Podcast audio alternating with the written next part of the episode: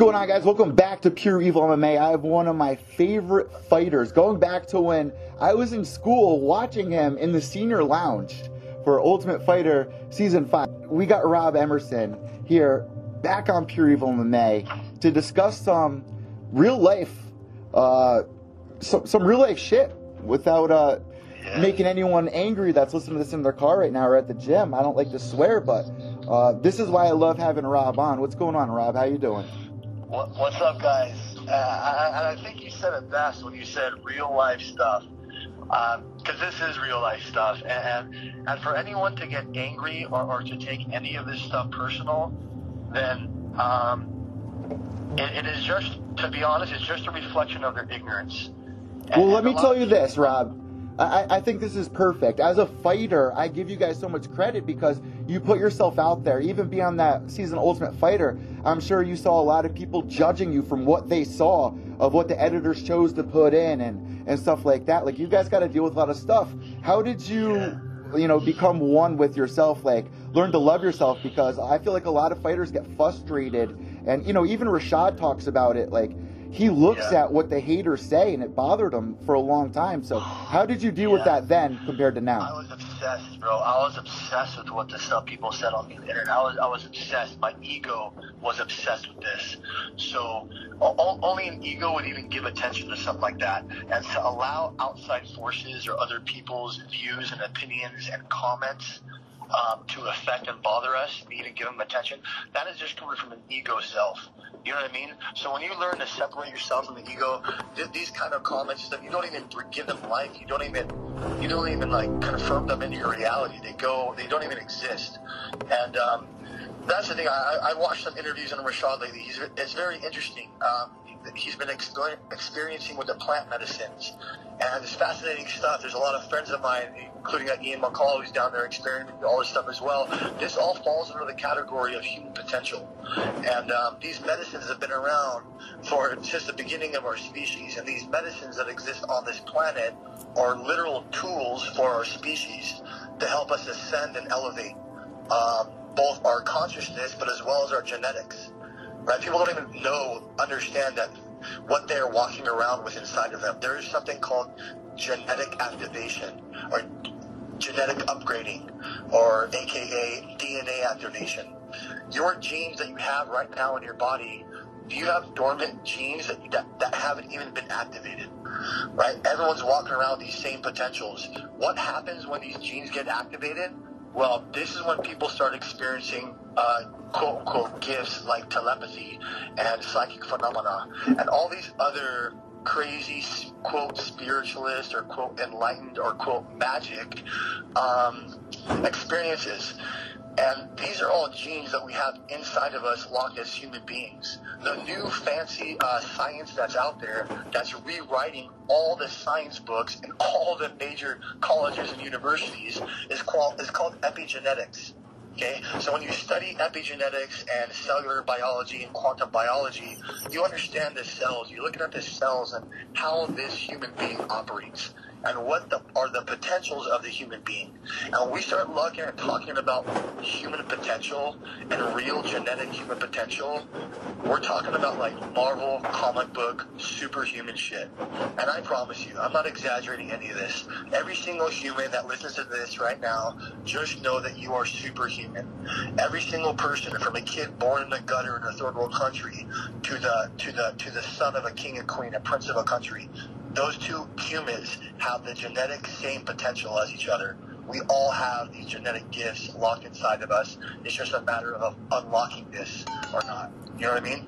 When did all this kind of start clicking for you? Was it like a well, you know what? Before we talk about that, I'm glad that you brought up the whole, I'm guessing, you know, when you talk about Ian, his ventures right now with CBD and all that has been a big thing for fighters. And I just had Elias Theodoro on, who's now the first fighter to be able to have marijuana, THC, in his system for medical uses. And he was telling me, you know, USADA was out there having a fight against opiates, but yet they're telling you to take opiates, and that's so poisonous. So I like when you said that, you know, these elements that are out there, which are in THC, you know, they say it's kind of like a third tier psychedelic in a way, but it, even that opens your mind. But that's not the issue. It helps these fighters heal a lot better than they would be able to on opiates, which causes a lot of issues, not just for the fighters, but for the families. It's a dark, scary road. And yeah, the fact that anyone would prescribe opiates in the first place, you have to understand that there's an ulterior motive going on there. The reason why these physicians are even prescribing people these chemicals, you mean money? Literally destroying the human body on a cellular level. The only right reason why they're even prescribing it is because they're getting a check at the end of the day. They're getting a monthly check, regardless of, you know what I'm saying, depending on how many scripts they write. So you're absolutely right. Herbs used to be the medicine of our people back in the day. We didn't have, we didn't shove chemical pills down our throat to fix our problems. God didn't make a hiccup when he created us, right? This universe, the human being, we're divine superhumans, and this earth, this planet, people don't even know what this planet is and what's beneath our feet, but we have to understand that this planet provides everything we need to in order to thrive as these perfect divine beings here. In nature, where there's a poisonous plant that grows, this is where the Indians used to have dogs with them, and the dogs got the name by the name the man's best friend, because whenever they would eat something, they would give it to the dog first. Now, the dog got sick, and the barrier of the plant was poisonous. The dog would go find an antidote plant within 25 feet. Oh, wow. So in nature, wherever there's a poisonous plant, or within 25 feet is the antidote plant. Wow. Now, that's pretty incredible, right? That's pretty fascinating. Now, is that by chance? Is that just a coincidence? Or is that by some kind of divine...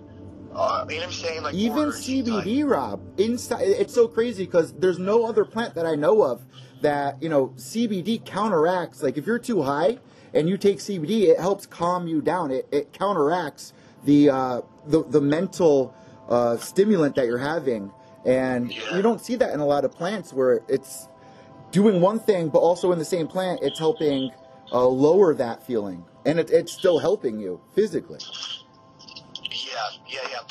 Plants is, they have been our food source and our medicine source for thousands and thousands of years.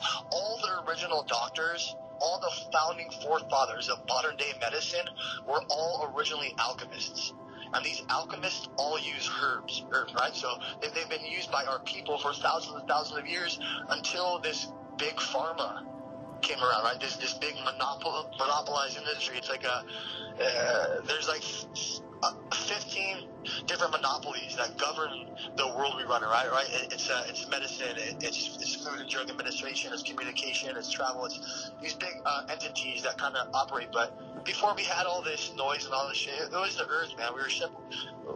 There's one species, right? There's one race. It's the human race. And we are citizens of this planet. We're not like citizens of different countries. That shit all causes division. There's one species. It's the human species. There's one race. It's the human race. And we are citizens of this planet. That's so this another planet reason. Provides everything we need to thrive as to be perfect specimens. And you start throwing chemicals and all this other synthetic shit in the mix. I can't even believe that that athletic governing body would even prescribe this to the athletes. It's fucking... It doesn't make sense, right? It's almost like you're in the twilight zone when you see somebody like Nick Diaz get a 5-year suspension originally, reduced to 2 years just for having marijuana in the system, but yet you can go out and drink after, which is doing way more damage to you. Why? It doesn't make sense. And yeah, well, I think what they're saying, I think what the athletic commission is with the whole THC ban is they're saying that it's a pain. It helps numb the pain, helps in the pain, and they're saying, well, if you need something to help numb the pain, then you shouldn't be in this sport. You know what I mean? They're saying, so that's how fighters are getting the edge. It's affecting their. So I don't know. I'm not really sure on. Well, when did all this click for you, Rob? Because like I was saying during the intro, you're a way different person now than you were on that season of Ultimate Fighter with BJ. When did it all click? What was the eye-opening moment? Actually, honestly, it's really interesting that you just brought that up. That's actually going to be a perfect segue to answer that question. It has to do with BJ. It had to do with something that took place at BJ's house about a year ago, last April, and I was out there for his last fight and for his camp. Something pretty profound happened to me out there at his house, and Diego Sanchez was out there, and with us, and something pretty gnarly happened to me. I actually have a video of it, and bro, it's crazy, man. I guess I'll just read freely, and we'll see if people can even digest it and comprehend this. But something gnarly happened to me, and these guys were going to go see this band called The Green down there in Hilo, and something told me to go back to BJ's house and like meditate. So I was out, so I went back up to his house with the coach Jason Perlow, and we were all hanging out. Shout out Jason. I went in the back. Yeah, we were all hanging out, and it was me and my friend Pedro, and then BJ and Jason and Diego Sanchez, and I went back there to the house, and I was meditating, and I was in the backyard meditating. I thought I was back there meditating for like 15, 20 minutes. These guys came out there and said I was out there for like hours, right? They all came home from the concert, and I was still in the back meditating. So I don't know, dead sober, dude, stone-ass sober, crazy experience. These guys all come back. We're all hanging out in the back in the patio. These guys lied to join. They're hanging out. They're like, hey, Robert, you want to hit this? I'm like, no, I'm good, which is out of my character. Normally I would have hit it. But when I was meditating, this feeling I got, this presence I got, of peace and love. That's the only vocabulary words that allow me to do it justice. But there was some kind of presence that I felt throughout this meditation. And I've never felt anything like this in my life. But this presence that I felt started growing and started getting stronger and started becoming more present. And you got to understand that vocabulary limits these kind of concepts, and vocabulary kind of puts constrictions on how we could talk about these kinds of mind-blowing, cosmic, out-of-the-world experiences. Yeah, it's right? Hard to paint the picture. Psychedelic experiences. Like, psychedelic almost is the only word that we have that even does it justice. So, but again, I was stone cold sober. And these guys are telling me, hey, Rob, you want to hit? I'm like, no, I'm good. And this feeling started getting so strong and so heavy that I got up and had I walk around. I tried to shake it off. I'm like, dude, why do I feel like this? I mean, I feel good. I don't feel threatened. I feel completely content. And even the other guys there said, hey, Robert, how do you feel right now? You look like super mellow. I'm like, and honestly, I'm like, I've never felt this content in my life. I feel super at peace. I feel super present. And this feeling started getting stronger and stronger and heavy and heavier again. And so these guys are all talking. Dude, this feeling got so heavy that it forced me down to a knee. I had to get and walk over to BJ's jacuzzi, and I got down on my left knee, and I'm taking a knee like I'm kneeling. And I'm sitting there, and these guys kind of stop talking. They look over to me. They're like, hey, Rob, you okay? I'm like, yeah, I'm fine. But in my head, I'm like, dude, what the fuck is going on? I'm like, what is this that I feel? I'm like, dude, shake it off. You're being embarrassing right now. Like, dude, you're a man, dude. Wake up, stand up right now, and shake this fucking off. Like, what are you doing? And so I try to stand up and like shake off this feeling of this presence or whatever I felt that it was. And when I try to stand up, this feeling or this presence was like, oh no. And it forced me down on my ass. And I had to look around and sit down on my butt to embrace whatever it was that was about to happen. And I sat down on my butt, and I put my forearms on my knees, and I put my head back, and I laid against BJ's jacuzzi, and I look up to the sky, and I said, I don't know what's about to happen right now, but whatever it is, I allow it to happen right now. And as soon as I gave that up, dude, I was out. I was fucking out, like a light switch. Now, what I experienced and what I saw, I'll explain to you in a second. But what my physical body did tripped these guys the fuck out. The second I said, I allow this to happen right now, my body was out. These guys said that my arms were like in a locked position in front of my chest, and that my eyes rolled back in my head. Okay, when your eyes roll back in the head, it's looking up at your pineal gland, a.k.a. third eye. I don't have seizures in my family. We don't have seizures. It's not like a hereditary thing. Most sicknesses and diseases aren't even hereditary. Rob, let me stop you. Explain what the third eye is for the listeners out there. I know what it is, but there's a lot of people out there that don't understand what the third eye is. Well, the third eye is kind of like a new age way of explaining a physical gland that's in your brain called the pineal gland. Right, the pineal gland. This gland looks a lot like an eye. It has a receptor, has a bunch of different working parts that your normal eyes have. This gland, if the human body is like a computer, the pineal gland is literally like the circuit board switch. It's the most important part of the body, of the human body. It's so important, as a matter of fact, that the Catholic Church and the Vatican, in their main altar, right above their altar, you would think that there would be a cross. Right? In the Vatican, the most holiest place in the whole Catholic like church establishment, you would think there would be a cross, right, right above the main altar. There's not. What is there instead is a pine. A pine. There's a correlation between the pine, like a pine cone, and the pineal gland. Oh, whenever you see the pine cone throughout ancient Greece or ancient Egypt, this represents the pineal gland. So why is there a pine at the main altar in the church of the most sacred, quote-unquote, Catholic church? You know what I'm saying? This is the kind of stuff they're not telling us in schools. They're not teaching us. And this is the only stuff that we should be discussing in the schools and in the churches and stuff like that. So there's little crystals inside your pineal. This stuff gets fascinating. Is that where DMT is stored? Because we all have DMT. It's released when we pass away. There's DMT crystals inside the skin that encases your pineal gland. And when you take these crystals and dry them out and smash them with a hammer, beautiful, brilliant rainbow lights are bursting forth from these crystals. It's brilliant. But what the pineal gland allows us to access as human beings, this is what makes it so crucial. This is what makes it so important part of the human body.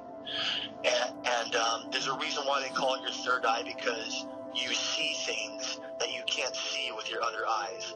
And these things you see are higher frequencies. This entire reality, this entire universe is one of frequencies and vibration. So your pineal gland, aka your third eye, allows us human beings to tap into these higher frequencies, aka these higher vibrations, aka these higher realms and planes. Dimensions, yeah. So I freaking freak out. My body goes into trance, right? My body wasn't seizuring. That's the thing. It wasn't seizuring. There was no foam coming out of my mouth. My body wasn't vibrating or convulsing. My body was in a trance. Like, my eyes rolled back in my head and my hands were stiff. These guys were freaking out. And then my body immediately was drenched in sweat. So I was completely dried. And within seconds, it was as if I jumped in the pool and jumped out. I had black sweatpants on. You could have rained my sweatpants out. I can't make that up. I can't fake my body. I can't squeeze my fist and close my eyes super hard and be like, okay, make my body sweat right now. I can't do that. I'm saying it's physically impossible. My body broke out into immediate sweat. I was gone. My eyes rolled back in my head. And these guys were freaking the fuck out. They were freaking out. They were like, Robert, wake up, wake up. Oh, my God. Do we call 911? Do we call 911? I could hear them from where I was and what I experienced. But where I was not here. As soon as I looked up to the stars and I felt that presence that sat me down and I said, I allow this to happen right now, I was gone. My consciousness, my awareness was taken somewhere very, very, very far away. Somewhere outside this galaxy. And I can say that with complete confidence. And regardless of how profound what I visually saw was, what I physically felt, and what I physically felt was a sense of peace and a sense of love, like unlike anything I've ever experienced here in this life before. And the last thing I wanted to do was to come back here. The last thing I want to do is to be separated from that. There's no English vocabulary words that will do justice to describe what I experienced out there that night in BJ's backyard. If I were to take all the adjectives, every single language, and put them together in one word, it wouldn't even do it justice. But if I can give you one word right now to sum up what I experienced and what I saw while my body was in this trance-like state, that word would be home. H-O-M-E. Home.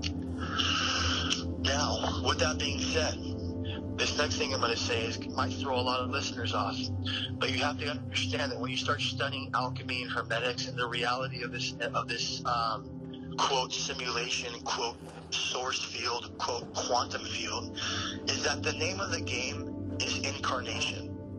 Okay, it really is reincarnation, and that word scares a lot of people away because it completely pulls the rug out from underneath them if they've been raised on the whole Adam and Eve, when you're dust to dust, you go to the pearly gates of heaven or the burning gates of hell, end of story. Yeah.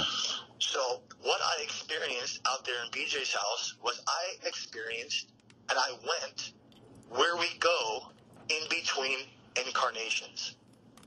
As crazy as that sounds. As crazy as that fucking sounds. And I know how crazy it sounds. But I know in my bone marrow that's what I experienced. And from what I'm studying and hearing about, I've never tried ayahuasca or anything like that, but from what I'm hearing about, these people who have experience with these plant medicines, they visually experience the same thing that I did, that I seem to have activated with a meditation. Naturally. Fascinating.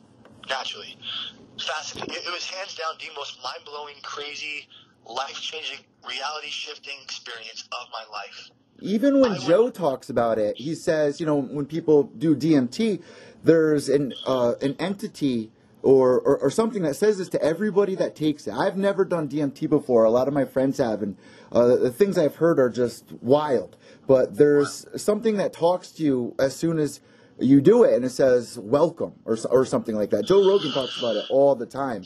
And it's... I don't know. I'm not sure. People have different. People, when they talk about these plant medicines, they call it Mother Ayahuasca. They call it Mother because it has a spirit. When you start studying alchemy and plants and all this, you have to understand that all plants have 3 parts to them, just like the human being has 3 parts. There's the mind, there's the body, and there's the spirit of the plants, of all plants. The entire plant kingdom has its own like spirit or soul, right? And so all plants have these 3 working parts, just like the Trinity concept. It's the same exact concept. And so when these people experience with these plant medicines, they are experiencing the spirit of that plant. And that is what they are connecting with. They're taking the plant on the physical level, and they're connecting with the spiritual part of the plant. Now, for people to think that these plants are just, oh, what is that? That just may be some, like, weird chemical or some weird food poisoning. Like, no. You have to first understand what this planet is and what is beneath our feet. And you have to understand that these plant medicines, even mushrooms themselves, they are like one giant living organism. And they've been around a lot longer than us. And that, that's crazy, dude. Well, remember when, before we started even doing this interview, me and you were talking about, you know, pain and depression. And I was bringing up Tool, which is one of my favorite bands, which is really deep. A lot of their songs are not just songs. They're studies and their experiences that Maynard has gone through, the band has gone through. Even the guitarist, when he writes, every chord, every note represents a color within the color wheel. Like, there's one song that talks about exactly what you're discussing with plants and, you know, pain being illusion. And that's actually one of the lyrics in the song is, all this pain is an illusion. And it's just so weird how people go their whole lives without experiencing something like that. We get brainwashed along the way. When you were saying that there's people that refuse to believe that because they're brought up with, you know, mom and dad telling them this, and that goes against what they believe in. It's special, and I want to know, how did you meditate? Like, what did you do to meditate to reach that plane? Like, how do you prepare yourself to reach something like that? I'm just learning about it now. I don't know what I activated that night. I don't know how it happened. I can't explain to you, but I'm learning about this thing right now called the Merkaba meditation. And I was actually out there at BJ's house that night. This chapter of this book I was reading, that is this knowledge from Thoth and Hermes, this entity. He's the architect of the pyramids. And when you study this kind of knowledge, he talks about all this stuff for our species. And it's fascinating stuff. It wasn't until I came out here to Arizona and I joined the guys in the lab and a few guys on the team, we would go on these hikes on Sundays to recover. And we would do microdosing and sometimes macrodosing of these psilocybin. Which is from the mushrooms, yeah. Which even heals depression, they found out recently. Say it again? Recently they discovered that it actually helps with depression and schizophrenia. Not only that, but these mushrooms, not only are they healing to the human consciousness, but what they're physically doing on a physical level, these mushrooms are repairing and regrowing damaged brain tissue. scientifically impossible stuff. They had no explanation about gray matter in the brain. They would write this part up. These mushrooms are reactivating the brain tissue. This is fascinating stuff. Especially as a fighter for you guys. Successful, trip, it can have the same benefit as like 20 to 30 years of like psychotherapy for someone. If someone went through like a traumatic event or something happened in their life, you know what I mean? These plant medicines offer human beings a different perception. The first time that I tripped, I kind of... with perception comes great power. That comes great power. The power lies in perception. It's almost like, you know, you can go your whole life to learn A, B, and C, but when you experience something like that, it's almost like driving up the mountain instead of hiking up it. You discover so many things. You discover so much about yourself. And for a lot of people out there, they go to psychiatrists. It's really hard for a lot of people to talk to another person, especially somebody that doesn't really know you. So, you know, going out and being one with yourself. I've been obsessed with psychology my entire life. I saw a psychologist from the time I was 5 to 18 years old. I had Tourette's syndrome as a young kid. I was diagnosed with Tourette's syndrome, ADD, and OCD, and ADHD. And I didn't have all kinds of medication and pills under the sun. And I've been fascinated with psychology ever since my freshman year, because my freshman high school teacher, Mr. Gunderson, spoke something to me that day in Psych 101 that changed my life forever. He didn't use the word meditation because of the school's curriculum, but what he taught us that day in class was to go home, and that if you picture most mental disorders, it's like a rope. It's like a big rope. If you can picture a big rope that like ties the ship to the dock, and picture that rope with a knot in the middle. And if you can mentally just calm and focus your intentions and your thoughts to mentally untie that knot, the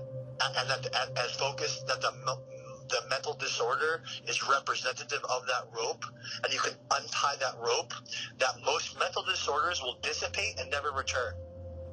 So as a 14-year-old freshman, sitting listening to my teacher talk about this, I hated my life back then. I hated going to school. I hated being this little twitchy kid that spit and twitched and cussed, and I was like a little like, I don't know. You didn't love yourself. Disabled. It was for sure a disability. I don't want to say it goes for us because you can't care about it. It was a disability. Tourette's syndrome is a neurological disorder. Right? It's a neurological disorder. It's a chemical imbalance in the brain. And I had to live this my entire life. And I was on every medication under the sun. Girls didn't like me. Kids at school used to come spit in my face. You know, I hated going to school. I would get jumped on leaving school.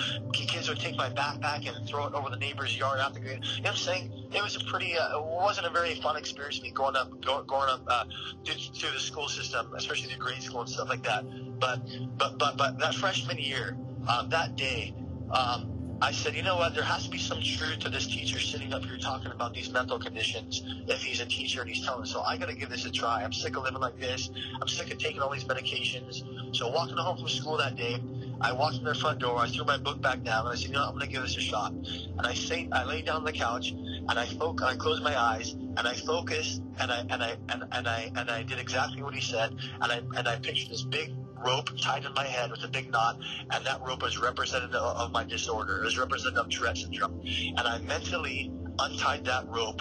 I used my two arms, and I mentally pulled that rope, and I flattened out. I kept pulling and pulling and pulling until the knot was loose, and that big rope was just hanging there. But then I didn't stop there. I mentally visualized pouring gasoline on that rope, and then I visualized sitting at the flame, and the rope burned up in smoke and turned to ashes. And then I mentally visualized myself walking through that rope and kicking the ash with my foot and just dispersing it across the ground. This whole process maybe took about 15, 20 minutes. But Eddie, when I opened my eyes from that experience, from that, quote, meditation, end quote, when I opened my eyes, I waited about 30 seconds, and there was no twitch or no tick. Another minute went by, no twitch, no tick. Another minute went by, no twitch, no tick. And mind you, Tourette's syndrome, like every minute, every couple of minutes, you see like a huge outburst. If you try to hold it in and control your ticks, it's a neurological disorder. It'll affect your musculatory system. It's like a sneeze, right?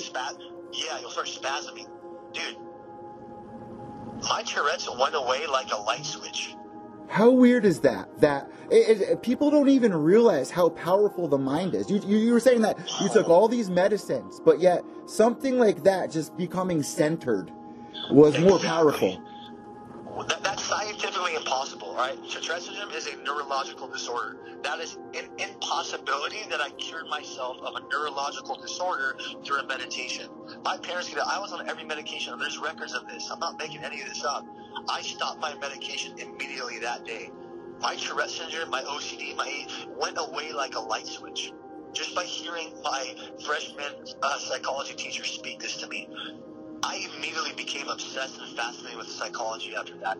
I became Mr. Gunderson's student aide the next year, and he changed my entire life, and I've been fascinated with psychology ever since. And now as a coach, as an MMA coach, I get to implement the psychology of this stuff into being an athlete. And now I'm studying alchemy and hermetics, and I'm just now learning that the root of psychology came from all this stuff. The root of psychology lies in alchemy. It's weird that you say that too, because my little cousin has Tourette's syndrome. He has Asperger's, and his little brother has Tourette's syndrome. And he couldn't even like form sentences. Like you would try to talk to him, like, "Hey, Mikey, how's your day?" And it would be a one-word answer. He wouldn't be able to make eye contact with you. But then we started introducing him to the guitar. And when I tell you that I've had so many experiences with him, with just sitting down with a guitar, that it's unreal what he's been able to do and just be able to calm himself with that. And it's just crazy because it's a natural thing. And when we were growing up, when you were growing up, it was so easy for teachers to be like, "Oh, we can't pay attention, so let's give them X, Y, and Z medicines." They immediately doing that instead of actually talking to you or wondering what's going behind doors at home. They immediately jump to, "Oh, this kid can't pay attention to class. He's got ADD." It's scary, man. Let's give him these chemicals to shove down his throat and make him a fucking zombie. You know what I'm saying? A docile fucking robot. That's exactly what happened to me. Exactly. We have the same learning system we've had for fucking 150 years. It's ridiculous. People don't learn that way. You know what I mean? The school system is not designed to cater to all the individuals. It's designed to cater to itself, plain and simple. And it's fascinating to hear that, because what you guys connected with that guitar and what this music is vibration. Now, we are beings of vibration. You know what I'm saying? This entire reality, these particles that we see before us in this third-dimensional reality, they are all vibrating. We're existing through vibration. Water molecules vibrate at a certain rate. The shirt you're wearing right now, the particles that make up that t-shirt are vibrating at a certain rate. You know what I'm saying? The shoes on your feet, the food you're eating, the water you're drinking, the air you're breathing, the hydrogen molecules that are in the oxygen that you're breathing are vibrating at a certain rate. This entire third-dimensional reality is one of vibration.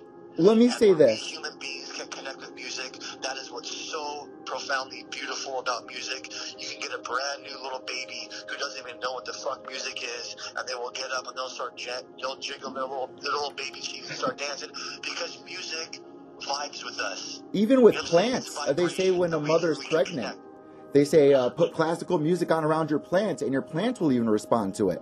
Absolutely. But I wanted to say this. It's really important when people are talking about this subject. There's a lot of people out there that are immediately turned off to it. They don't understand it. They look at people and go, "This is crazy. What are you talking about?" What do you say to somebody like that? Like, how do you deal with that? Honestly, that's why I'm learning about the whole scientific part of it. People that I can't speak alchemy and hermetics and all this ancient wisdom with, well, I can speak science to them, and I can speak quantum physics, and I can speak cellular biology, and I can speak epigenetics. Anyone that's listening right now, I highly, highly, highly suggest you go on YouTube and listen to Dr. Joe Dispenza or Bruce Lipton. These are the leading doctors in this scientific field, and they're studying the minds and the cells, and it's incredible. I mean, even Newton's atom. Right? It doesn't even look like that. They just found that atoms don't even look like that anymore. These atoms, they look like vibration. They look like sound. It's absolutely fascinating. The science books that you and I were raised on, and that our parents were raised on, these books are getting rewritten. You know what I mean? Which is a good thing, because for many years, there's a lot of things in history classes, science classes, that they literally changed to make you think one way. When you get older, you find out this that didn't happen. Don't get me started on this. Don't get me started. Bro, you know the picture. This is gonna. Okay, I'm just gonna be freely right here because I have this platform. This might trip a lot of people out, but everyone listening right now, I'm a father, and I have children. I love my children. I would never say this, but I bet my bloodline everything I say here and now is absolute truth. And this next part that I'm about to speak is very crazy concept that might be kind of gnarly for people to accept and comprehend. But you know the picture of the Earth that me and you were raised on in our books of like, and it looks like the globe with like a slice taken out, and this planet has like a lava center. Yeah, the core. Like the soil. Okay, that is all theory, and that is all incorrect theory. The machines and computers that we have to use to measure the Earth's crust, the surface, even to this day, these vibrations are getting bounced back up at 1,700 kilometers all over the world. At 1,700 kilometers, there is like a shell or some kind of force field that our computers and our technology can't get past. What is there? There's something there. There's a shell. Well, for you, you know about the Aurora Borealis, the Northern Lights? Yes. Okay, if you look at any image of the Aurora Borealis or Northern Lights from outer space, you will see very close to them a dark black circle at the top of Antarctica, at the top of the North Pole. And if you look very closely, you will see that the Aurora Borealis is leaking out of this hole. That the Northern Lights are coming out of this hole that's at the top of our planet. This is a light source. In alchemy and in hermetics, and what it is written that there is a light source inside this planet, and it said it is like and unlike our sun. End quote. That there's an additional light source inside this planet, and that all we know about this planet, and all me and you have been told, if you can picture a extra large Costco-sized pizza. And now look at just the crust of that pizza. That is all we fucking know about this planet. And that is all that we've been told about this planet is the fucking crust of an extra large Costco-sized pizza. So what the heck is going on with the rest of this planet? Well, a pilot in 1947 flew down into that hole. Oh my God, I know what you're talking about. He flew into that hole, dude. He flew out of that hole 2 weeks later. Okay, this guy was like a war hero. He went on TV shows to talk about this too. Admiral Byrd. Yes. He kept a military journal log of his entire military career. He was like a war hero. Journey to the center of the earth, right? Yeah. What he recorded about what in Antarctica took place inside that hole.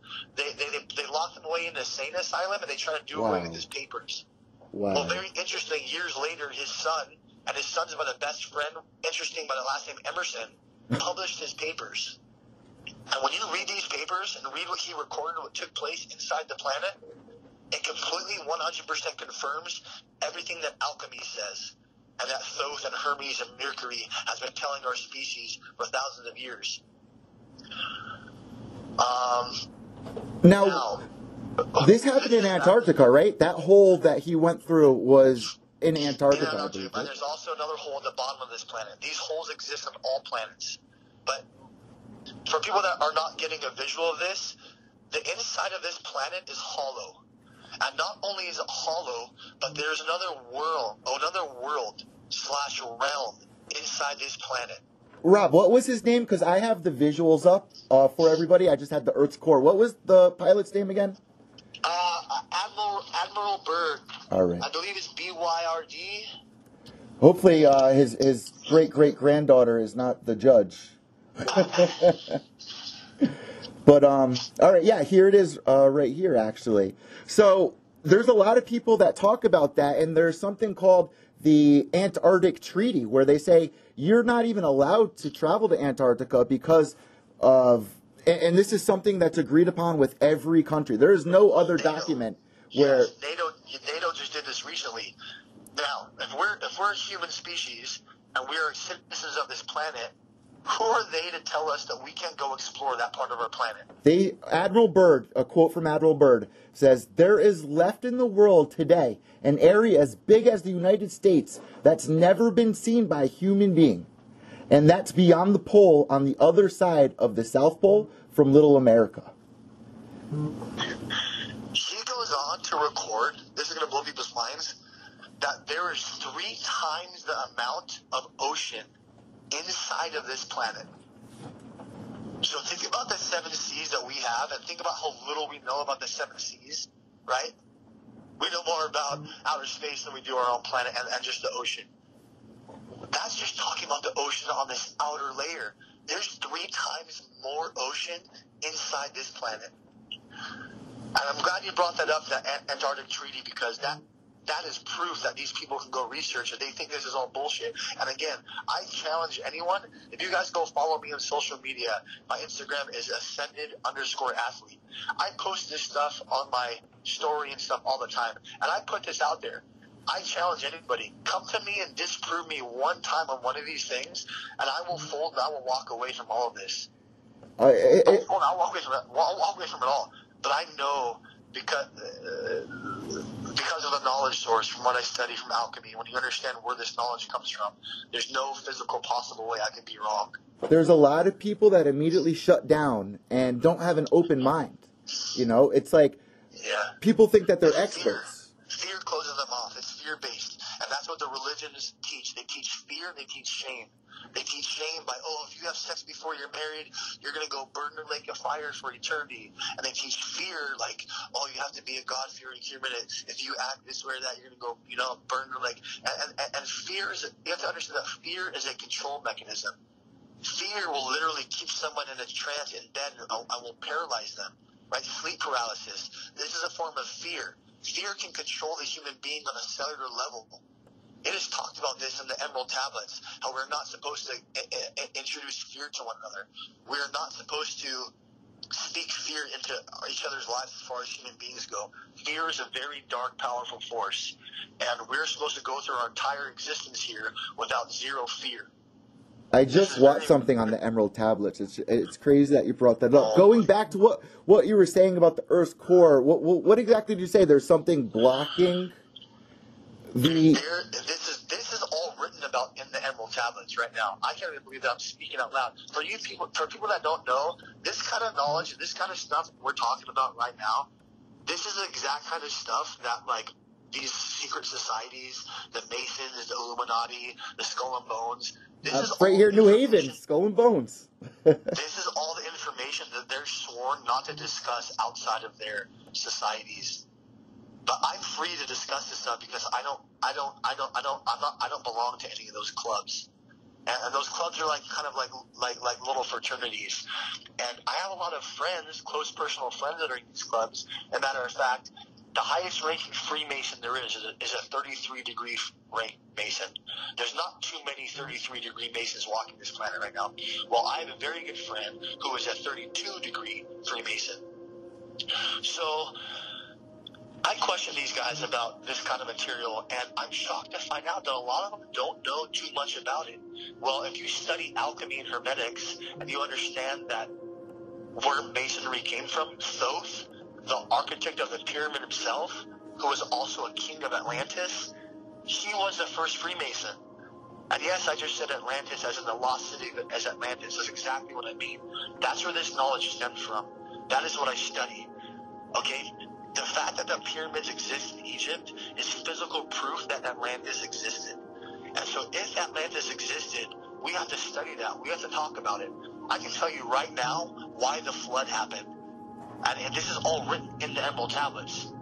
So let me give a quick little backdrop about what the Emerald Tablets are. The Emerald Tablets is the oldest written manuscript that our species has to date.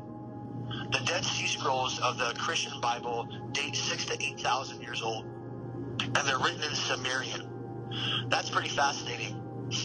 Well, we'll just say they're written. Let's just give them an extra 2,000 years. We'll say, oh, the Dead Sea Scrolls are 10,000 years old. Okay, fascinating as it is, the Emerald Tablets are 44,000 years old. Okay, these tablets were found in the language of Atlantis. The language of Atlantis is symbols. It's signs and symbols that speak to you telepathically. Now, these tablets, there's 15 of them, and they were made through alchemy. These emerald slabs are joined together by a gold bind and gold rings in the middle. These slabs have been changed on a molecular level. That means that the atomic structure of these emerald slabs was changed through alchemy, and it made them indestructible to the elements of this earth. You can pour acid on top of these tablets, and it won't affect them. It says Sir Isaac Newton practice. They're literally indestructible, and they've been made that way for a purpose. Now, where do these tablets come from? Who wrote these tablets? This is where the story starts getting a little bit heavy for people. It's saying during the Renaissance and medieval periods? Is that correct? Say it again? It says the legendary Emerald Tablet is said to hold the secret of the universe. The text became the basis of Western alchemy during the Renaissance and medieval periods. Sir Isaac Newton practiced alchemy. We can talk about the secrets of the universe right here now. What I study is hermetics from the genius deity Hermes, as said to have relations with Socrates. Hermes was said to appear in the laboratory of Tesla, Da Vinci. Wow. These are some of the men that studied the Emerald Tablets. Isaac Newton had a Latin transcript of the Emerald Tablets. So did Da Vinci. So did Pythagoras. So did Einstein. So did Galileo. You know what I'm saying? So did Vitruvius. So did Alexander the Great. So did Napoleon. So did Plato. The most brilliant minds of our species all studied this stuff. And all the men by the name I just mentioned all studied the Emerald Tablets. So, is this all wackadoo, crazy bullshit? Or were all those brilliant men who I just mentioned, were they onto something? I don't believe these men were silly men that wasted their time. But whenever they spoke about these kind of concepts, like we covered today, like we spoke about today, whenever they went out in the public and spoke about this stuff, they were called drunks and they were called senile, because it went against what the Roman Catholic Church was doing across the globe, and it went against everything they said. So when we look at who wrote the tablets, it was written by the Egyptian god Thoth, and I use that term god very, very, very loosely. God is just a vocabulary word that people used back then to describe these beings. And these beings, you have to understand, they are ascended beings. They are the ascended beings. They are vibrating at such a higher frequency than us that that our species feels compelled to call them gods, because we have no other word that does them justice. Well, today in 2020, in this day and age, you could similarly use the word aliens, right? These are just beings that exist. Aliens, gods, deities, whatever vocabulary word you feel comfortable with labeling these beings, they're just beings that are ascended of us. And Thoth himself was a god, was a king of Atlantis.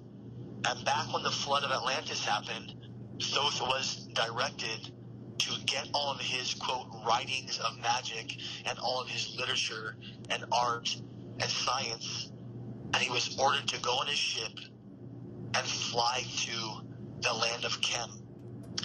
Well, back then, ancient Egypt was called the land of Khem, Khem. When he showed up to the land of Khem, it was known as the land of hairy barbarians. We were Cro-Magnons. These were the Neanderthals that we were taught about in history books.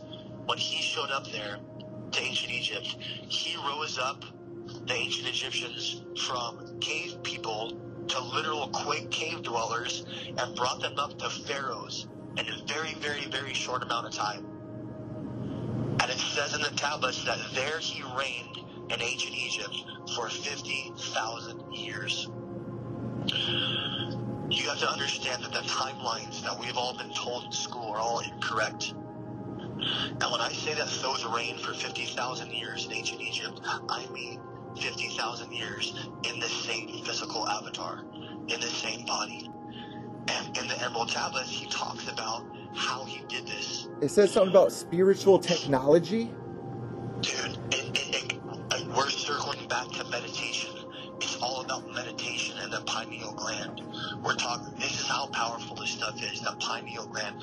There is a meditation, I can't even believe I'm talking about this stuff out loud. I'm getting goosebumps talking about it. Just know that these are gnarly, gnarly secrets. The Emerald Tablets basically offers secrets of the human being, and offers secrets of the human being on a genetic level. Thoth, this god or alien or deity, was able to stay, quote, immortal because of a certain meditation he would do. On this meditation, he would have to descend down into the pyramids for 10 years. He would have to repeat this every 40 years. So every 40 years, he'd have to descend down into the halls of Amenti, which were beneath the Great Pyramid in Egypt, and he would have to do a certain meditation that would have to do with north and south.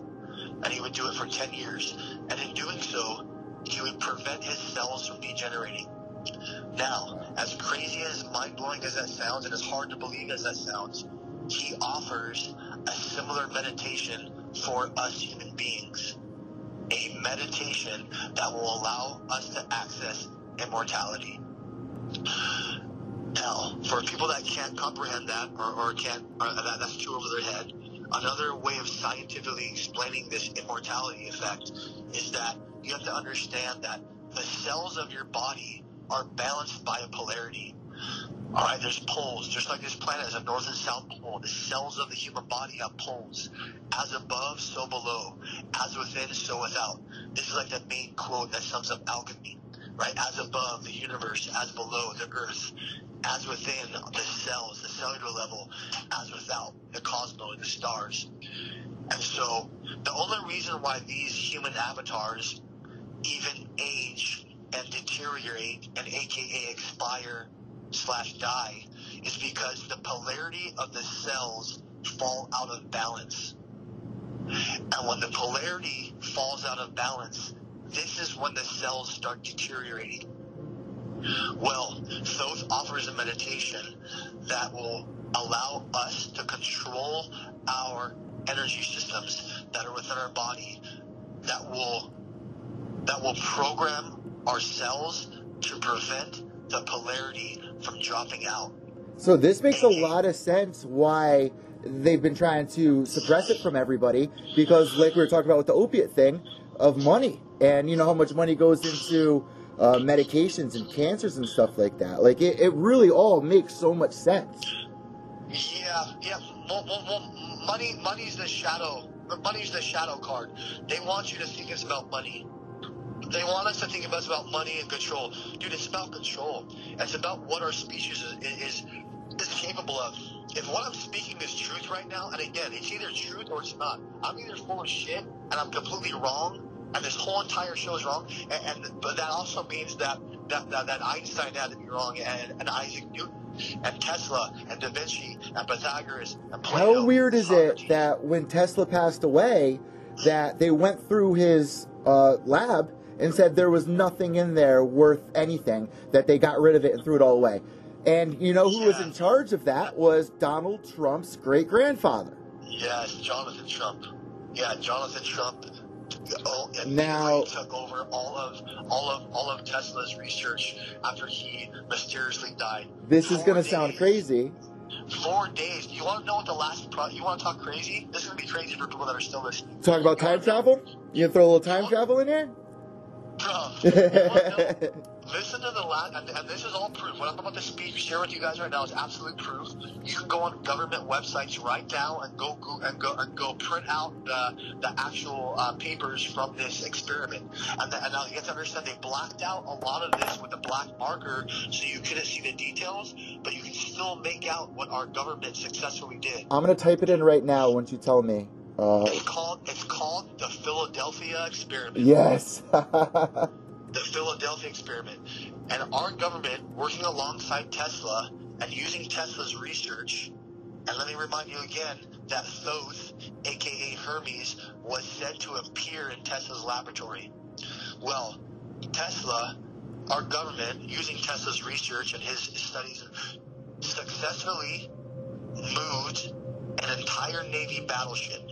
Not an apple, not a bottle of water, an entire Navy battleship.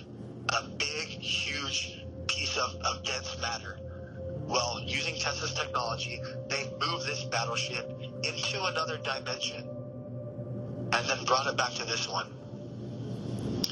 Okay, this is not science fiction. This is the real world. There's a movie on it, I believe. This is the real world. This is the reality of our reality. Our government successfully did this. They moved this battleship into another dimension and brought it back. Okay, well, what dimension is this? What else is possible? What else are we able to do? You know what I'm saying? Because we can't make particles cease to exist. When something goes invisible, it doesn't cease to exist. It just moved. So, like, we can't make particles cease to exist. Even the particles of the past still exist. But all we can do as human beings is influence the vibration of these particles. And so our government, using the Tesla's technology, influenced the vibration of the particles that made up the matter, that made up the battleship, and they influenced the vibration in such a way that it relocated these particles, which made up the ship. And it, you know what I'm saying? And then moved it in enough to record time and then moved it back to this dimension. This is a government project. This is 1955, like, too. It's like 70 years ago. Yeah. Yes, bro. This technology's been around. What they're not telling us is crazy, dude. When Joe Rogan has all these guests on his show that used to work at Area 51 and S4 and talks about it's all cool, it's all fascinating, but it's all just confirming what alchemy has been saying for thousands and thousands of years. You know what I'm saying? UFO, aliens, all this stuff, as crazy and as mind-blowing as these concepts are, it really is explained. It's really not... I mean, it's just as fascinating, don't get me wrong, but it's actually explained, and it actually makes more sense than it doesn't make sense. And I can't just push this reality into a different perception. But for people that want to learn more about this reality, they have to study the tablets. You have to go read the Emerald Tablets. And it's written that whoever reads the tablets, you have to read them 100 times. And then when you read them 100 times, something happens to you. And I believe something happens to you on a genetic level, and I believe something happens to you on a conscious level. So I'm in the process of reading it 100 times right now. I'm also handwriting the tablets. It says the experiment was allegedly based on an aspect of some unified field theory, a term coined by Albert Einstein to describe a class of potential theories. Such theories would aim to describe mathematically and physically the interior. Rob, why don't you have a YouTube channel talking about this? Like you and BJ, you know what a hit that would be of you guys discussing this stuff?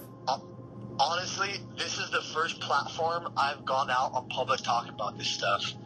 I guess part of me is kind of concerned about sharing this knowledge and kind of putting it out there, but then again, that's fear-based, and I don't want to operate on the fear. So I'm actually in the process of doing this. I'm talking to some other friends, Timbo and Sugar Sean O'Malley.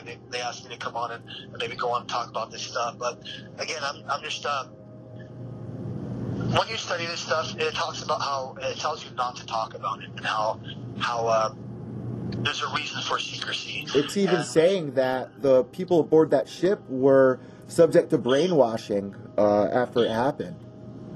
Yeah, dude, they couldn't go tell people what that happened. They couldn't tell people what that was.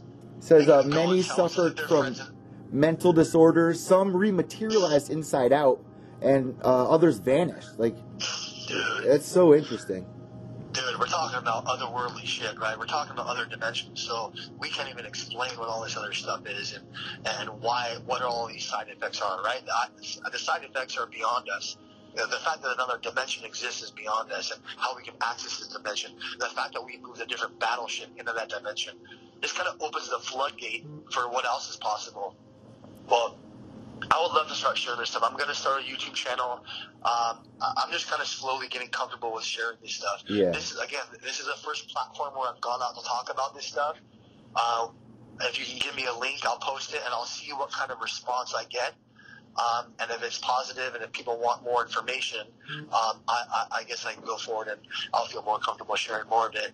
because we really haven't even scratched the surface. I know we've talked about some pretty heavy concepts here, but we really haven't even scratched the surface. Because you could do it in subjects, like in a timeline, to even everything we talked about, you could be more in-depth about it. I find this stuff so interesting. It's some of the most searched stuff on the internet right now. There's a YouTube channel that I love on conspiracy theories with Shane Dawson. I don't know if you know who that is, but I'll put that link down below. Rob, for the people listening that are interested, where do you go to get a lot of your information? Is it a channel? Is it books? What would be something interesting for people to go get? Books. You have to read. People have to read this stuff, and that's the problem with society these days, and people don't have the time and the patience to read, and it's a forgotten art. And I can tell you now that these secret societies, this is one thing that they do behind these closed doors in their little meetings, is they read and they write. Reading and writing has an effect on our genes. Every time you text something with your thumbs on your phone, it's only about 8 different movements, 10 different movements. Between the movement of the thumb and the tap of the button. When you handwrite something, there's 10,000 movements. There's 10,000 like neurological connections every time you write something. So handwriting stuff is a very profound tool, and reading is a very profound tool. People just need to read. Get out there, get online, find the Emerald Tablets, read the Emerald Tablets. I also study the Kybalion. I got like 7 books out here in private. I just study this stuff nonstop. You can't even read this stuff. You really do have to become a student of it and absorb it. It has to become part of your lifestyle. What's the Kybalion? What is that? Say it again? What's the Kybalion? Is that the Indian book? The Kybalion. It's not to get confused with the Kabbalah, but the Kybalion is basically Hermetics.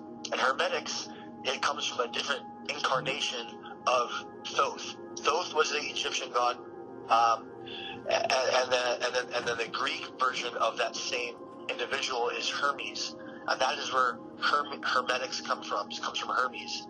Like people have heard when something's like super secret, it's called being hermetically sealed.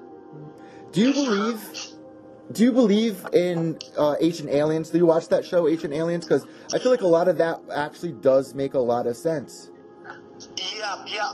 I watch a lot of documentaries and a lot of these conspiracy theory videos just to see what kind of information is out there and just to see how off cue they are. Because there's a lot of stuff out there that's very off cue. Like one thing that kind of drives me kind of batshit is like Rogan's brilliant. I love listening to Rogan. I watch a lot of his episodes when he has certain individuals, you know, scientists and quantum theorists and all these brilliant minds that come on. But when he talks about like evolution and how he says that we came from primates. Chimpanzees, or that we used to be back in the day, we came down out of the canopies and then we ate these mushrooms, and then our consciousness was able to grow and we were able to elevate from primates into human beings. My only problem is when he speaks about this, he speaks about it like it's absolute truth. He says, no, this is the history of our species. We did come from primates. This is, and I can tell you right now, that's absolutely incorrect theory. It's a fascinating theory. It's a brilliant theory. It's a theory I'll listen to and I'll hear his explanation. But the fact of the matter is, it's incorrect. We are not descendants from primates. As a matter of fact, it's the other way around. Primates are an offshoot of the human being. See, I like what you're saying there because it means a lot. Don't take everything you hear firsthand. Take it with an open mind and then go out and do your own research. Read up on it and see what you take from that information. There's a lot of people that will listen to somebody and take it as fact, like you said. Yeah, that's what's great about YouTube right now is it's really powerful for our species because it's allowing us to communicate. It's allowing us to share knowledge. And again, like for anyone listening to this, I don't talk about any of this stuff to like boost my own ego or to flex my own knowledge. I know that when a lot of people talk, and unfortunately in the sport of mixed martial arts, and a lot of coaches will talk to kind of flex their ego. So everything I shared with you here today, I promise you that it came like from my heart. It came from a place of love, and it comes from a place of wanting to share this knowledge with my species. right? And so anyone listening, please know that, like, dude, this is all for a place of love. I'm not trying to boast my ego or boast my knowledge. I'm simply using this phone call right now as a platform to share this knowledge. And I hope that it's picked up by some individuals, because it said that this knowledge, the Emerald Tablets, the Hermetics, that if you're ready, that this knowledge will find its way to you. Some way, somehow, the universe will corner the way to where this knowledge will become part of your life, and it will find its way to you. And with YouTube, it's pretty cool because it gives us a platform for us to study this kind of stuff. Now, to end this interview, let's talk for 5 more minutes before I let you go, because you didn't tell me what you took away from that experience you had in BJ's yard. What changed that night for you? This is crazy, man. So a couple of weeks later, I was reading and I was studying the tablets, and it hit me that what I experienced in BJ's backyard that night is exactly what the initiates experienced when they laid down the sarcophagus in the king's chamber in the Great Pyramid. The Great Pyramid was not built as a tomb. The Great Pyramid, you can say, was like a spiritual oasis. They never found any bodies in the pyramids. Later on down the line, the pharaohs used them for tombs, but they were not designed to be a tomb. It was designed to be a service that certain human beings were allowed to go use. Now, these are beings that were allowed to go use the service provided for. And when I say service provided, I mean specifically laying down in the sarcophagus. And I can explain to you what happens when they do that. But these humans that were allowed to do this were known as Ascended Masters. Now, some men that laid down the sarcophagus, were the men by the name of Napoleon or Alexander, or even Moses. Wow. And even the name Jesus. Man, crazy. There's proof of this. There's actual physical proof. The face that people talk about. Crazy you say that, because they say Moses was 500 years old, I just found out. This is not a crazy thing. If what I'm speaking is truth, and again, it's either truth or it's not. It's either truth or it's false. If what I'm saying is truth about the whole immortality and about humans being able to prevent cell degeneration, then it starts understanding how human beings living for hundreds and hundreds of years isn't so much of a mind-blowing thing. There's Tibet monks right now that are alive that are well over 200 years old. What about that monk that passed away and his body is still intact for like 100 years?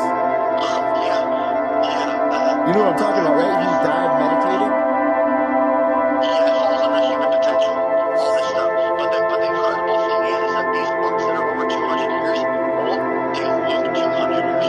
They go long white beards, they go down their knees, they look 200 years old. Well, unlike this immortality meditation that is offered in the tablets, it is saying that you will renew the strength of your youth, that we will look as youthful as the concept of vampires came from someone, in particularly the Count of Saint Germain. Now, you know how they correlate vampires with counts? Well, this Count of Saint Germain was an eyewitness, and he was said to have been at the Declaration of Independence and many other big historical moments throughout history for hundreds of years, and he was always seen looking at about 40 years old. So when we're talking about human beings living for hundreds and hundreds, this is a very real possibility. Again, this isn't science fiction. This is a real world. So when it's written that Moses was 500 years old, I 100% can confirm that that's absolutely true. Now, I don't want to sound crazy with this. You know, there was the whole thing with Pizzagate that was, pretty much proven false. There's the whole, what's the guy that just died in jail? Everyone's talking about saying that he didn't kill himself or whatever. Oh, Epstein. There's a lot of people out there that say these politicians, they have those secret seances and stuff with young children, that they're pedophiles, this and that. I looked into a lot of stuff, and there's people that say that they try to get the blood from the children, all this stuff, and it goes back to right here in New Haven with the Skull and Bones. It's definitely something really interesting to look into. That you know, there's a lot of science that can't be proven, but if you connect the dots from this, that, and the other thing, a lot of it starts coming together. This is where the story starts getting darker. Yeah. And you're absolutely correct on the whole blood drinking thing of the elites. There's a certain thing that they try to get specifically from this blood, and it's called adrenochrome. Adrenochrome is what they try to get from the blood specifically, and adrenochrome is harvested from these children, and they have to be under the age of 9. And what they do is they try to spike fear in these children in order to extract the potent adrenaline. And it's like an adrenaline epinephrine from their pineal gland. Again, we're talking about the pineal gland. These are literal chemicals that are secreted from human beings caused by fear. Now, when you're talking about a human being doing something so disturbing and dark as drinking the blood of another human, let alone a child, this is very dark stuff we're talking about here. And as dark as it is, the Emerald Tablets talk about where this darkness came from. Okay? And we're talking about rites being said and seances and blood being drinking. These kind of stuff is talked about in the Emerald Tablets, and it has to do with why the Great Flood happened. The ancient Atlanteans were a very, very brilliant civilization. They were much more advanced than us. Well, these Atlanteans built these, quote, space warping machines. And these space warping machines did something very, very gnarly. What these space warping machines, you have to understand that this planet, our beloved sacred planet, which is alive, this planet runs in planetary cycles. It runs in 7 separate planetary cycles. Each planetary cycle lasts for millions and millions and millions of aeons. One aeon is millions and millions and millions of years. So you can start getting a picture of this reincarnation experience that we're all experiencing. We've done this dance a few times. It's not our first rodeo. So right now, I believe we are in the 4th planetary cycle. We're in the planetary cycle number 4 out of 7. Well, what these Atlanteans did back in the days of Atlantis, with these space orbiting machines that they constructed, is they opened up a portal or a stargate. They opened up a portal to the previous planetary cycle. This is a very, very, very big no-no. This is like a massive woe to our planet now in this cycle. And when this happened, when they opened this up, there was someone that's written about in the tablets known as the Dweller. And the Dweller was kind of like the planetary manager as far as making sure that these species that took up, that lived here on our planet many thousands of years ago, that they acted in order. And when the Atlanteans did this and opened up this portal to the last previous planetary cycle, this is when the darkness came through. When they open up this planetary cycle, the previous planetary cycle, if there is a hell that exists, that could be described as hell. They're doing that right now, a matter of fact. They have a giant machine that's splitting particles or splitting atoms. It's this giant machine, and they actually say that they believe it's responsible for a lot of these Mandela effects that we see, where time is actually shifting, changing time. And the Mandela effect is just particle. It's just particle influence. We're influencing the vibration of these particles. Now we can split them. We can measure them. We can now teleport a particle 300 years or 300 miles up to a satellite. We're able to do the beam me up, Scotty, now with the particles. But that's kind of like a different story. As far as like where this portal came through, this is like where all this darkness and shit came from. Okay. And the Dweller had to shatter that portal.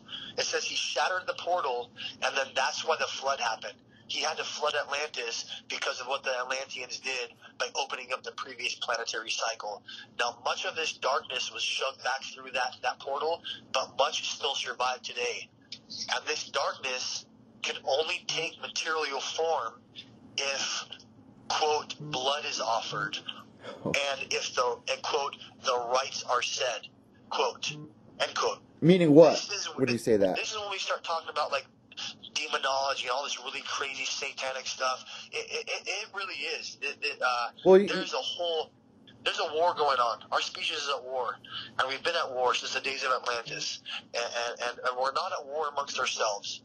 It's absolutely ridiculous that we're out here bombing each other and killing women and children, and we're going to war against each other over the names of religions. While the whole meantime, there's actual whole war going on right under our noses. And it's not with each other. We're one race. We're the human race. We're the human species. We need to bind together. There's other dark forces that we're at war here.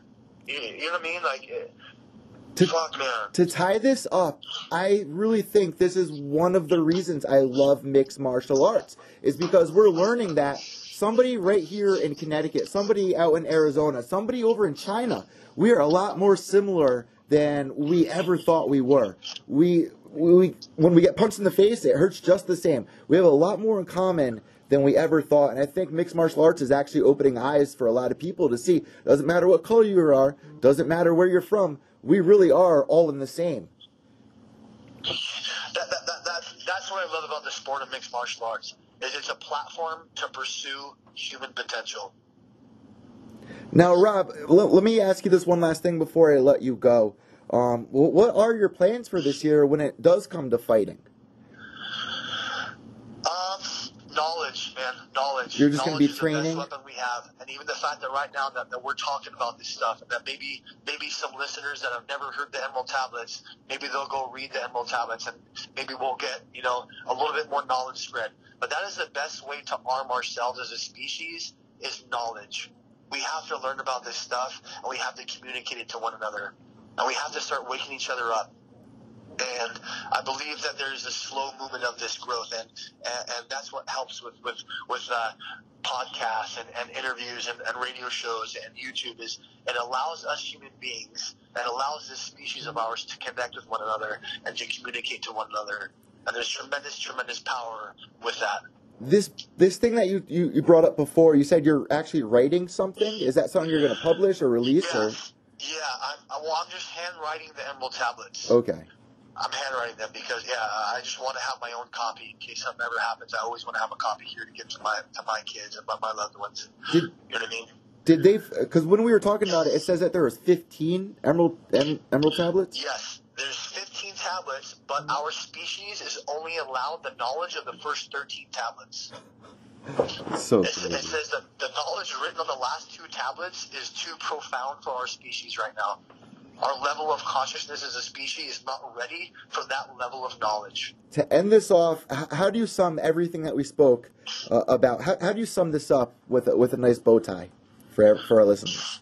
Man, if you guys go follow my social media on Instagram, Ascended Athlete, I have it posted up right under my name up there. It comes down to human potential. What are we capable of as human beings? And what these entities have came down here and told us, and what Thoth and Hermes have been trying to tell us, and in the Emerald Tablets is all written. He's saying, dude, humans, wake up. You human beings are incredibly beyond comprehension. He's saying that we are like stars wrapped in skin, that every human being is like its own solar system. It's like a central sun with a solar system rotating around it. And Hermes became so fascinated with our species that he traded in his great right in order to serve our species. So Thoth / Hermes / Mercury is kind of like our species' unsung hero. He's kind of like a superhero for our species when it comes like delivering this knowledge. So my thing's about human potential. I want our species to, and everyone I know and all my loved ones and my teammates and everyone I come into contact with, I want them to just realize what they're capable of. This world has too many hurt, broken, sick people, and we need more healers. We need more love. This world needs more light. And that's where all my energy and effort comes from. Rob, this literally is one of my favorite episodes I've ever done. And I'm really excited to look into a lot of the stuff that we discussed. I really would love for you to continue down this path and maybe have a YouTube channel. So where can everybody find you on social media? I know that you said your Instagram. You're also on Facebook, correct? Where can people give you a follow? Yeah, I need to get my Twitter up activated and I barely use, but Instagram is my main thing right now. So again, it's Ascended underscore Athlete. And man, I just post a lot of stuff on there. I'm just now recently getting comfortable with sharing this knowledge. So, man, me and you will have a talk. We can talk every week if you want. I would love doing something like that. That would be a lot of fun. Man, let's do it. Let's set up another call here soon, and we'll get more information out to the people, and we'll see how well they receive it. I love that. I'm starting podcasts with all the Ultimate Fighter vets. You know, I got one with James McSweeney. We're gonna have Rob calling in. This is I love it, man. And these are the most important conversations, I feel. So, Rob, have a blessed night. Tell BJ, Jason, all those guys over there, God bless, and I'll talk to you soon, Rob. Heck yeah, enjoy it. Nice talking to you. All right, God bless. All right, thank you, man. Ciao. How about that? One of my favorite podcasts we've done here at Pure Evil MMA.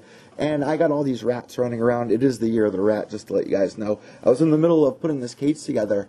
And Rob started texting me, and he was ready to do the show. And I told him yesterday, you know, the last couple times he's come on the podcast, we've talked about a lot of spiritual stuff. And then when we start talking about fighting. And I said, this time I really want to stick with, I didn't even say conspiracy theories. I said, I want to talk about just be real, just about some real life shit, about...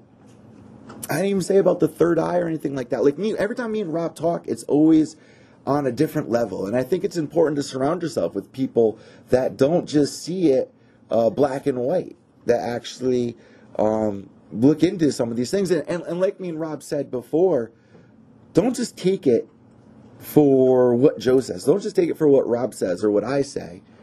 Look into it yourself. Have an open mind. Don't shut down. One of my favorite things that he was discussing here on today's show was about that flight with Admiral Byrd. I'm going to look into that now, and I think if Rob's going to be calling in every week, I think that's a good place to start. The whole talk about the Emerald, it's so crazy that he brought that up because I was just watching something on that on YouTube, or maybe it was Ancient Aliens, but I find it so fascinating, man. And I'm not saying I believe in all of it, but I am saying my mind is open, and I find it very fascinating because when you take all of these different subjects, all these different topics, they start tying into one another, and it's crazy. Another thing I brought up earlier in the podcast was how Trump's grandfather took in all of the documents... I have rats running everywhere right now, of Tesla, saying that all of it was worthless, he had nothing of importance, and none of the documents were ever found. Now, there is a crazy video that's up on YouTube by Shane Dawson. Also, Kendall Ray has an amazing... That's the video I'll share with you guys down below here in the description. It's going to sound crazy to you. Donald Trump, time traveler. Now, oh man, I want to talk about this with Rob and react to this. But let me give you guys a little peekaboo through the window of it. Like I was saying with Tesla, there is a book that was written in the early 1900s. Oh, there goes the recorder. There's a book that's written in the early 1900s. And in that book is a little boy named Baron Trump. How do you know that name? Oh, gee. Maybe because it's the name of Donald Trump's son, youngest son. And there's a lot of people, especially when he won the presidential election, saying, oh, look at him up there, he has Tourette's, he has Asperger's. Well, okay, this is going to sound crazy. In the story of Baron Trump, it talks about Baron Trump in New York on the 5th block or something like that, and to this day, the area that they're talking about in that book is where the Trump Towers are now. It's just so crazy. What I'm saying, I got to go back and look into it.